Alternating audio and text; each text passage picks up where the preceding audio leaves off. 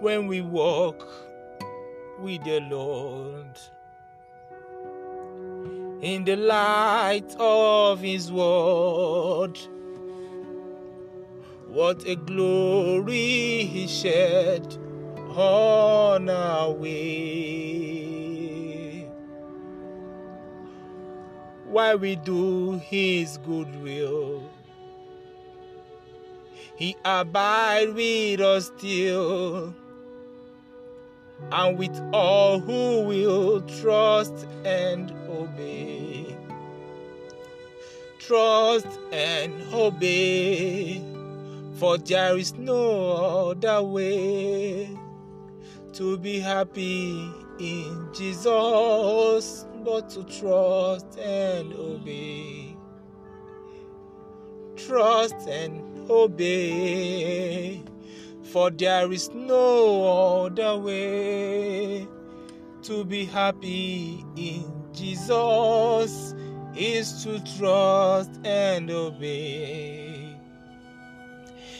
Not a shadow can rise, not a cloud in the skies, but his smile quickly drives it away not a doubt, nor a fear, nor a sign, nor a tear can abide while we'll trust and obey.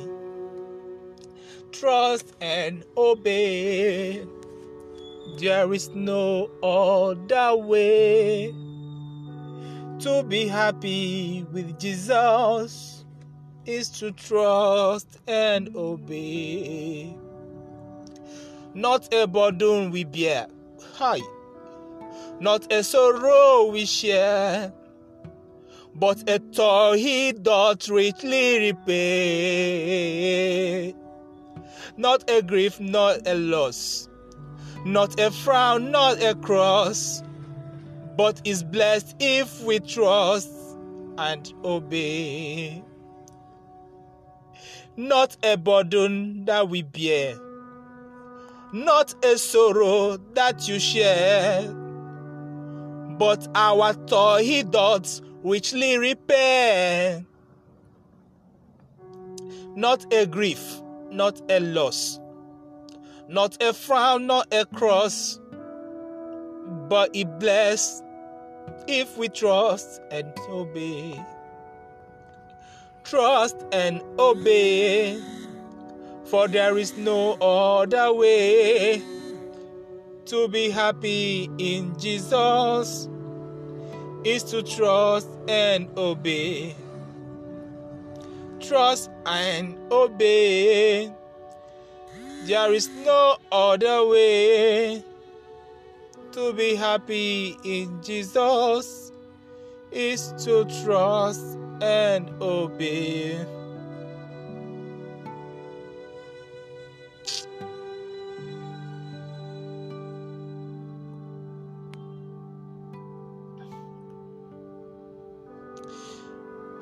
May the peace of the Lord be with you now and forevermore. Amen. I welcome you all in the name of Jesus. The Bible says, anywhere you are, always acknowledge the presence of God, for it matters. Hallelujah. I want us to quickly go to the Bible. Open your Bible. Open to the book of Ezekiel, chapter 32. Ezekiel chapter 32 from verse 1. And I read. And the word of God came unto me, saying, Son of man, set thy face against Gog. I want you to pick this word. Son of man, set thy face against Gog. G O G. Not only setting your face against the Gog, but the land of Magog, the land itself, the chief prince of Meshech and Tubal, and prophesy against him, and say, Thus say the Lord, Behold, I am against thee, O Gog, the chief prince of Meshech and Tubal. This is a message from the Lord. The Bible say, Son of man, Son of man, Son of man, set thy face, set thy face, set thy face against your sin. Not only that, the land that produces the sin and the people that engage in the sin. I want to talk on a topic that say destruction. Destruction, the anger of God that will soon bring destruction to the world. Some time ago, something happened in the Bible. The Lord God sent his son Ezekiel to go and tell the people that they have sinned against God. Go and tell them that they should leave their sin, they should stop their sin. And when Ezekiel went to tell them, they all feel relaxed as if they are enjoying. And the Bible say, one day the Lord visited them. What happened? They were all destroyed. I'm talking about what happened in the Bible.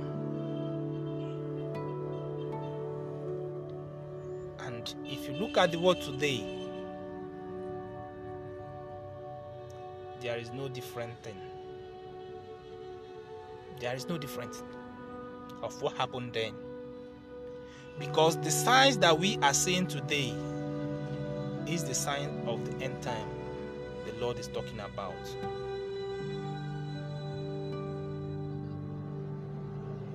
Hallelujah. This world is coming to an end. It has already come to an end. There is nothing left. What are you waiting for? Are you waiting for your mother or your father or your ancestors to come and tell you that the world has come to an end?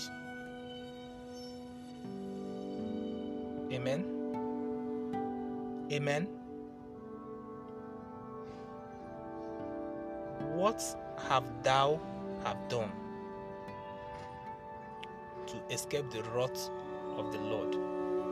What have you done to escape the anger of God?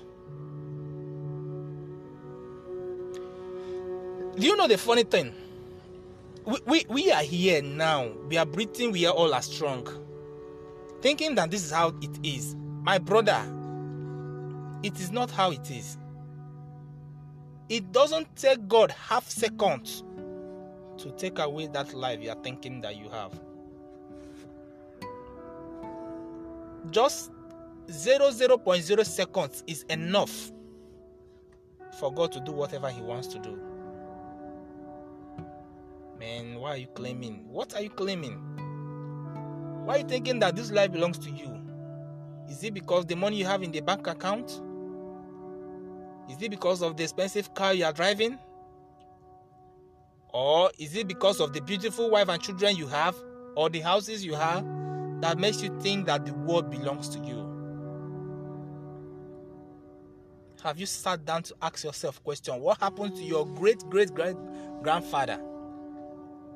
All their achievements, what happened to it? All the money they had. What happens to it? Have you asked yourself if you stop breathing now, are you going to be buried with all those things? Even the clothes you wear will be pulled off. Those expensive cream you've been rubbing on your body will no more be there because you not if you can't help yourself talks more of rubbing the creams on your body amen for the bible said that we are in the world but not for the world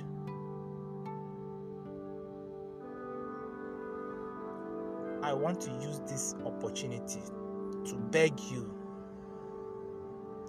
to think about the eternity, think about your life, and give your life to Christ. The Bible says, whatever we want, whatever we need, anything, anyhow we want it, is already in our hands. That we should only ask and it shall be given unto us. Have you asked? How did you ask? Did you ask with a doubting spirit? Did you believe God?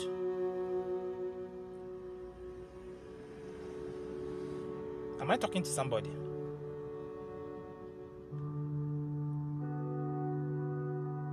Did you ask God for that thing you need that is making you to go against his will.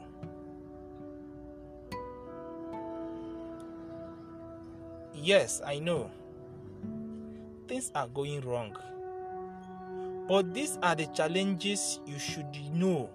These are the things you should see to know that this world is coming to an end. These are the challenges you know that you should face here on earth. You know that must you will have to face it for you to go there.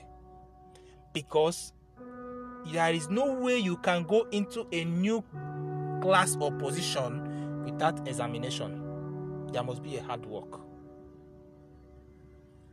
So, my brother, my sister, don't let what happens to Sodom and Gomorrah happens to you. Because the life after here is eternity and is everlasting. Would you choose where you'll be suffering for the rest of your life in eternity? Or would you choose where to enjoy and be singing and be glorifying the creator of heaven and earth? This is a question you should ask yourself. And I believe that you can give yourself the answer to this question.